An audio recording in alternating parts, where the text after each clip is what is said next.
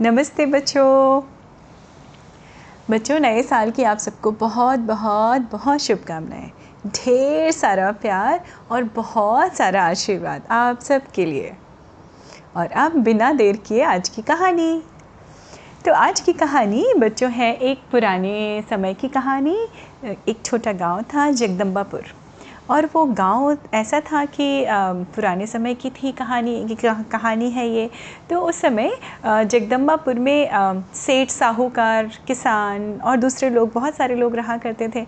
उन सब में से एक जो सबसे मेन सेठ था, सेठ मतलब व्यापारी, जो दुकानदार होते हैं ना यूजुअली तो उस समय में एक ही बड़ी सी दुकान हुआ करती थी गाँव के बीच में तो वो थी हमारे चंदू सेठ की दुकान। और हमारे चंदू सेठ थे एक नंबर के कंजूस।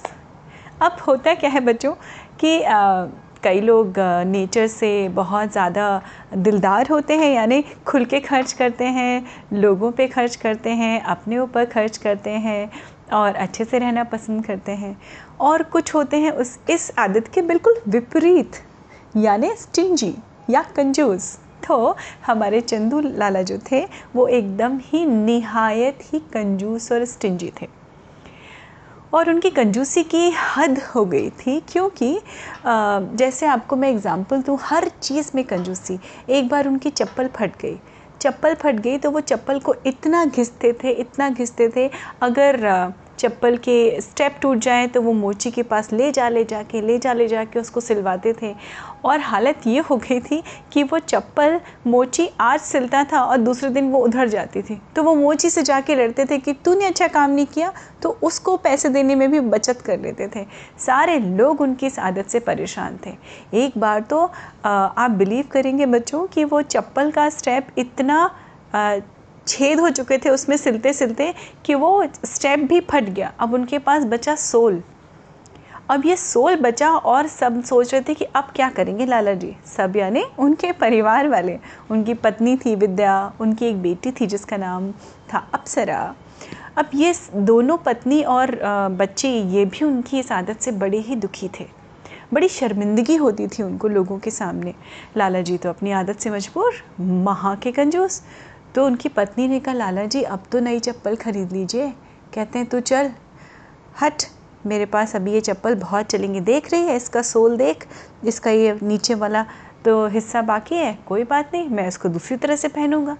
अब उन्होंने क्या किया, बच्चों? रस्सी ली। रस्सी जानते हैं आप सब लोग? मोटी होती है, पतली होती है, कई तरह की होती है। उसने मोटी रस्सी ली, रस्सी में गांठ लगाई और एक छेद से बाहर निकाला और उसके दो रस्सी के लिए, जैसे चप्पल की शेप होती है ना यूजुअली फ्लिपर्स की जो होती है स्लीपर्स सॉरी स्लीपर्स की, वो उसमें उस तरह से उन्होंने दो गांठें इधर बाँध दी एक गांठ उधर बाँध दी बन गई उनकी चप्पल।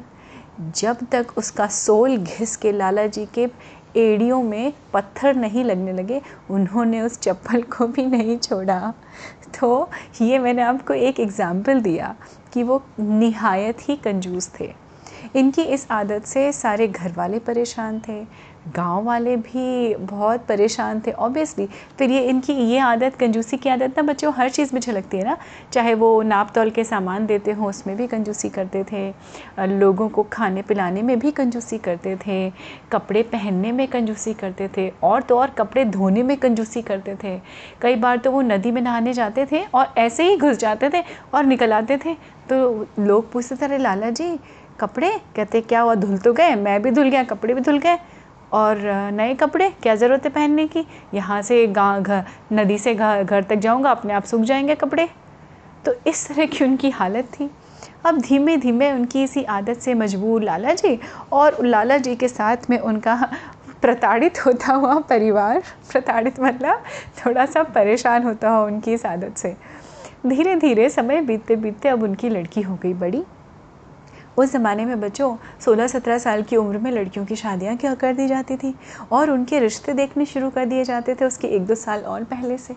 अब अप्सरा बड़ी होने लगी और जो लाला जी की पत्नी थी विद्या, उनको चिंता होने लगी कि इसकी शादी करनी है। उन्होंने लाला जी से कहा कि, भाई लाला जी अब अपनी लड़की के लिए लड़के ढूंढना शुरू करो। अब हमें ब्याहना है। तो लाला जी ने कहा हाँ हाँ ढूंढ लेंगे, उसमें कौन सी बड़ी बात है? अब विद्या ने जो उनकी पत्नी थी बड़े हिचकते हुए कहा लाला जी आ, आ, मैं क्या कह रही थी कि हाँ ठीक ढूंढ तो लेंगे पर लाला जी तो लाला जी ने तुनक के कहा क्या लाला जी लाला जी कर रही है इतनी देर से? बोल क्या चाहिए? तो उसने कहा लाला जी हर आदमी आपकी तरह नहीं होता है। थोड़ा सा देख समझ के लड़का दिलदार हो वैसा पसंद करना। तो लाला जी एकदम घूर के देखा एक लुक दिया उसने बोला ये तुम्हारा काम नहीं है, मैं कर लूँगा। ठीक है? तुझे लग, तुम सबको लगता है कि कंजूसी करना गलत है। कंजूसी करना एक बहुत बड़ा हुनर होता है। और तू देख, मैं उसी से शादी करूँगा जो सबसे बड़ा कंजूस होगा या मेरे टक्कर का कंजूस होगा। अपनी लड़की को सुखी देखना चाहती है कि नहीं चाहती है? मैं भी चाहता हूँ कि अप्सरा सुखी रहे। अरे जब कंजूस होगा लड़का, जब उसको बचत करनी आएगी, जब उसको हाथ खींच के खर्च करना आएगा, अरे तभी तो पैसे रहेंगे बाबरी। उन्होंने अपनी पत्नी से ऐसे कहा। अब उनकी पत्नी चुप हो गई कि सब मजबूर थे उनके आगे। बहरहाल धीमे धीमे रिश्ते आने शुरू हुए। तो लाला जी, हर लड़के को जो रिश्ता देखने आता था मतलब लड़की को देख यूजुअली जो सिस्टम होता है ना बच्चों अरेंज मैरिज में, कि लड़के वाले पहले लड़की को देखने आते हैं, फिर वो पसंद करते हैं, तब जाके रिश्ता तय होता है और शादी होती है। अब लाला जी तो थे अपनी आदत से एकदम चौकस।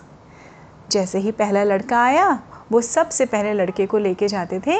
आ, पहले के ज़माने में उनके घर के सामने कोने में कुआँ हुआ करता था तो कुएँ से पानी खींच के पहले हाथ और पैर धो के तब घर में प्रवेश किया जाता था। तो लाला जी सबसे पहले लड़के को ले जाते थे। बाल्टी और मग्गा वहाँ रखा रहता था। बाल्टी मतलब बच्चों bucket bucket full of water रखी रहती थी और एक मग रखा रहता था। और जैसे ही लाला जी क्लोजली ऑब्ज़र्व करते थे देखते थे कि लड़के ने कितना पानी लिया। सबसे पहले जो लड़का आया, उसने लिया पूरा मग भर के पानी ले लिया और वो हाथ धोने लगा। अब लाला जी का जो तेवर चढ़ गया, गुस्सा आ गया। लाला जी ने मन में सोचा, जो लड़का हाथ धोने में एक मग भर के पानी खर्च कर सकता है? अरे, रे रे रे रे रे, ये लड़का सही नहीं है मेरी लड़की के लिए। भगाओ भगाओ भगाओ। उन्होंने वहीं से उसको चंपत कर दिया कि, जाओ जाओ जाओ, नहीं करनी मुझे शादी अपनी लड़की की तुम्हारे साथ। और वो लड़का बड़ा अचंभा अचंभे में चौंक गया, उसने कहा लाला जी उसने कहा क्या लाला जी लाला जी चल भाग यहाँ से। भगा दिया उसको।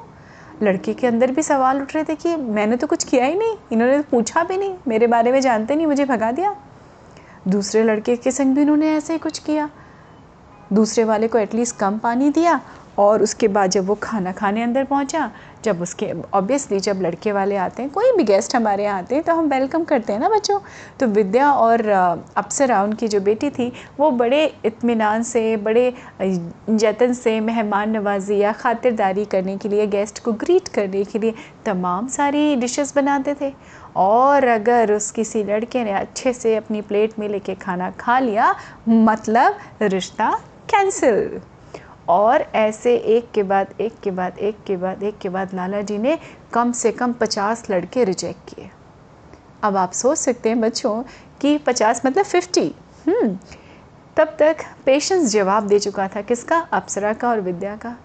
अब ये लोग बड़े परेशान थे। इनके साथ साथ गाँव के दूसरे लोगों ने भी लाला जी के यहाँ रिश्ते भेजना बंद कर दिया था कि अरे लाला, ये लाला तो ऐसा है कि अपना थूक भी ना थूके गुस्कंजूसी के मारे। लोग ये कहा करते थे, इससे कौन करेगा इसकी लड़की से? शादी कोई नहीं करेगा, कोई नहीं करेगा। खैर, कई दिन बीत गए, अब अप्सरा हमारी जो थी वो अपने पास वाले गाँव में अपनी सहेली की शादी में गई। वहाँ जब वो शादी में गई तो उसे एक शंभू नाम का लड़का मिला। जो घर परिवार से बड़ा अच्छा था। शंभू और अप्सरा ने एक दूसरे को पसंद किया। पर हम सब जानते हैं कि प्रॉब्लम क्या थी? प्रॉब्लम ये थी कि अप्सरा जैसे ही उस लड़के को मिलने बुलाती, चंदू सेठ तो लाला तो मना कर देते, क्योंकि वो लड़का बड़ा दिलदार था। अब हर इंसान तो कंजूस होता नहीं है बच्चों। तो अप्सरा बड़ी परेशान थी। उसने उस लड़के से कहा, शंभू से कि, भाई, तुम्हें मेरे घर आना पड़ेगा। मेरा रिश्ता मांगने के लिए, पर मैं बताती हूँ, सोचती हूँ। तो उसने कहा, अरे, सोचने की क्या बात है? क्योंकि वो दूसरे गाँव का था, लड़का शंभू तो उसको तो लाला जी की आदत के बारे में पता ही नहीं था कि अप्सरा के पिताजी, यानी चंदू लाला, इतने कंजूस है। तो लड़की हैरान, परेशान अपने घर पहुँची और घर पहुँची तो उसने देखा कि उसी दिन उसके मामा आए हुए थे। तो उसको उदास देख के मामा उनके मामा का नाम था तेजा। विद्या के भाई तेजा। तो उसने बोला, अरे अप्सरा बिटिया, कहे इतनी उदास हो? क्या हुआ? शादी नहीं करनी तुम लोगों को क्या? विद्या से बोले, अपनी बहन से क्यों रही बहना? शादी ना करनी? अप्सरा की इतना समय बीत गया, कोई लड़का ना पसंद आया। अब दोनों चुप अप्सरा थोड़ी उदास हो गई। अप्सरा ने अपने मामा से कहा, मामा जी, आप तो जानते हैं तो विद्या भी बोलने लगी कि, भैया, तुम तो जानते हो तुम्हारे जीजा जी की क्या आदत है? उसकी आदत से इतने परेशान है, यही रहा तो कोई भी कभी भी शादी नहीं करेगा हमारी लड़की से। क्योंकि लाला जी सबको मना कर देते हैं। अप्सरा भी बहुत उदास थी। उसने चुपचाप से अपने मामा और अपनी मम्मी को बताया किसके बारे में? शंभू के बारे में। कि पाँच दिन के बाद शंभू आने वाला है मिलने के लिए, क्योंकि उसको तो हाथ मांगने आना ही आना है। और उसको दहशत या डर ये लग रहा था कि चंदू लाला तो भगा देंगे उसको। तेजा मामा भी अपने नाम के अनुसार, नाम के हिसाब से ही तेज थे, तेज बुद्धि वाले। उन्होंने कहा, कोई बात नहीं, अप्सरा बिटिया और विद्या बहना, तुम तैयारियाँ करो ज़ोर शोर से। इस बार अप्सरा का ब्याह हो के रहेगा। ब्याह मतलब शादी मैरिज और तुम चिंता ना करो अब तुम्हारा मामा आ गया सब संभाल लेगा। उसने कहा ठीक है। थोड़ी सी उम्मीद बंधी किसको? अप्सरा को भी और विद्या को भी। धीमे धीमे पाँच दिन बीतते ही वो मौका आ गया कि जब शंभू जिसको पसंद करती थी अप्सरा वो आ गया आ, उससे मिलने के लिए। किससे लाला जी से। उनका हाथ मांगने के लिए अप्सरा का। अब जैसे ही लाला जी के पास वो आया लाला जी को बताया गया कि भाई कोई पास वाले गाँव से लड़का आ रहा है देखने के लिए। लाला जी तुरंत मुस्तैद तैयार हो गए। अपने ही मन, अपने मन ही मन में वो अपने आप को एक ठेकेदार से कम नहीं समझते थे। लाठी वाठी लेके तैयार कि अच्छा चलो आओ, मैं मैं मैं परखूँगा मैं परखूँगा इसको कि ये कितना बड़ा, कितना बचत वाला है लड़का। अब उसने आते ही शाह लाला जी को प्रणाम किया। लाला जी ने कहा हाँ भाई क्या नाम है? तो उसने कहा लाला जी मेरा नाम शंभू है। आओ आओ हाथ धो लो हाथ धो लो हाथ धो लो तो शंभू ने कहा नहीं लाला जी आ, मुझे हाथ नहीं धोना। तो लाला जी ने कहा क्यों भाई हाथ क्यों नहीं धोना? तो उसने बोला अरे लाला जी मेरे जूते तो देखिए देखिए नीचे। तो लाला जी की नज़र पड़ी उसके जूतों पे। तो लाला जी तो एकदम चौंक गए। शंभू ने तो पेपर के जूते पहने हुए थे, कागज़ के। तो लाला जी चौंक के पूछते, ये क्या है बेटा?